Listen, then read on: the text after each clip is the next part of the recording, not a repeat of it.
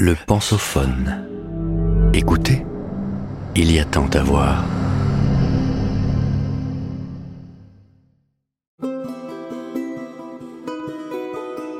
Des Olmecs aux Mayas.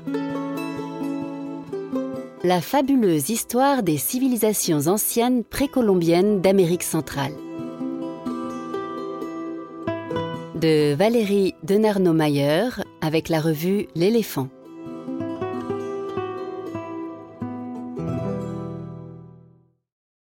Épisode 1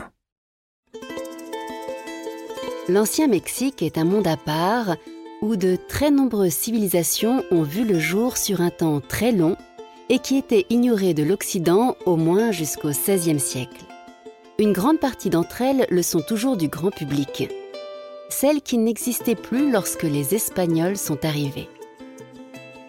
Il reste encore beaucoup à découvrir et à apprendre sur ces peuples préhispaniques anciens de Mésoamérique territoire qui s'étend du nord du Mexique au Costa Rica jusqu'à l'isthme de Panama, et il n'est pas question ici d'en étudier toutes les caractéristiques. Il s'agit de vous inviter à faire connaissance avec eux, d'éveiller votre curiosité.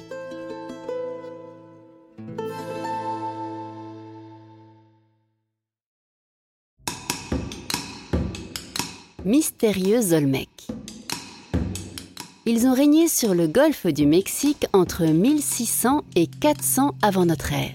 Ils ont influencé toutes les cultures postérieures de la Mésoamérique pendant 3000 ans. Leurs héritiers les plus connus sont les Mayas, les Aztèques et le site de Teotihuacan. Ils ont inventé les villes, les pyramides, le calendrier, l'écriture glyphique, le jeu de balles et le caoutchouc.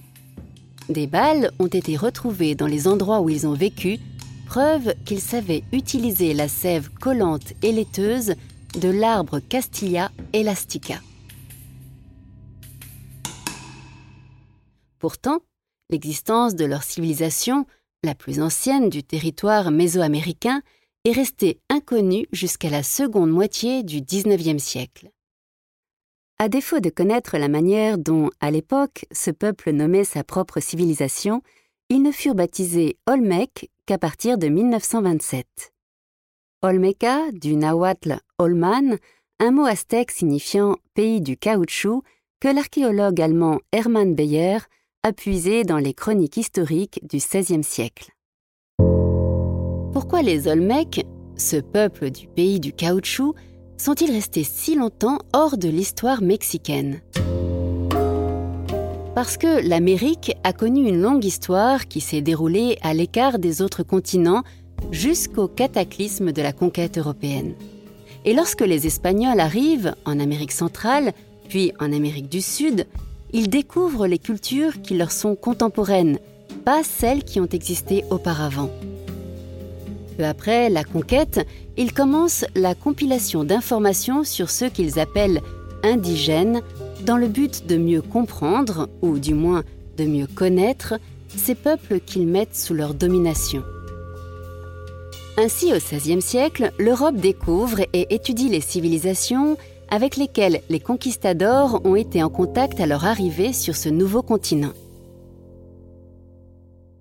Voilà pourquoi les Européens en savent beaucoup plus sur les Mayas ou les Aztèques que sur les Olmecs, les Huastèques, les Totonacs les Toltecs ou les Zapothèques.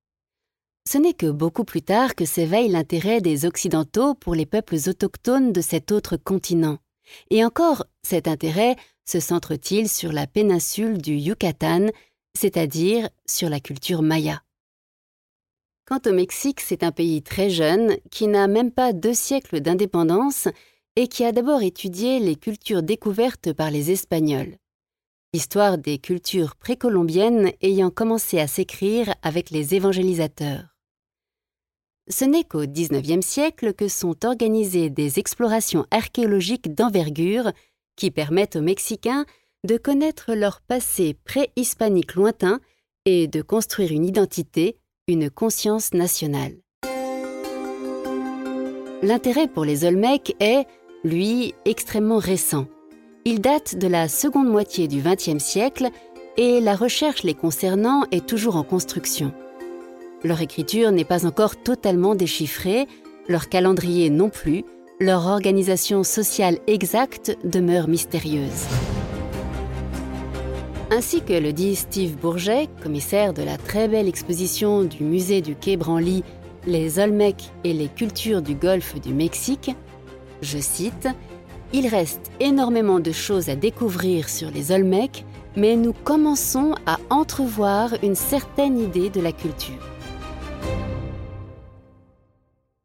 Tout commence en 1853 lorsqu'un paysan mexicain découvre fortuitement une énorme tête, une sculpture colossale de plusieurs tonnes enfouie dans la jungle.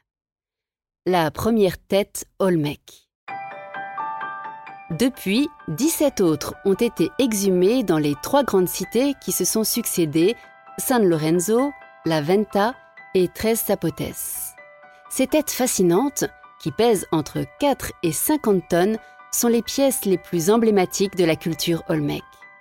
Ce n'est qu'en 1945 toutefois, soit presque 100 ans après la découverte du paysan, qu'est initié un vrai projet de fouille. Aujourd'hui, 70 chantiers sont en cours.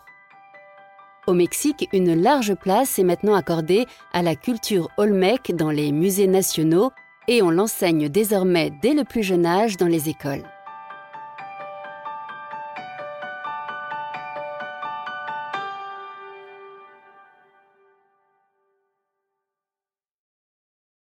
Vous venez d'écouter le premier épisode de cette série. Retrouvez-en l'intégralité sur lepensophone.fr.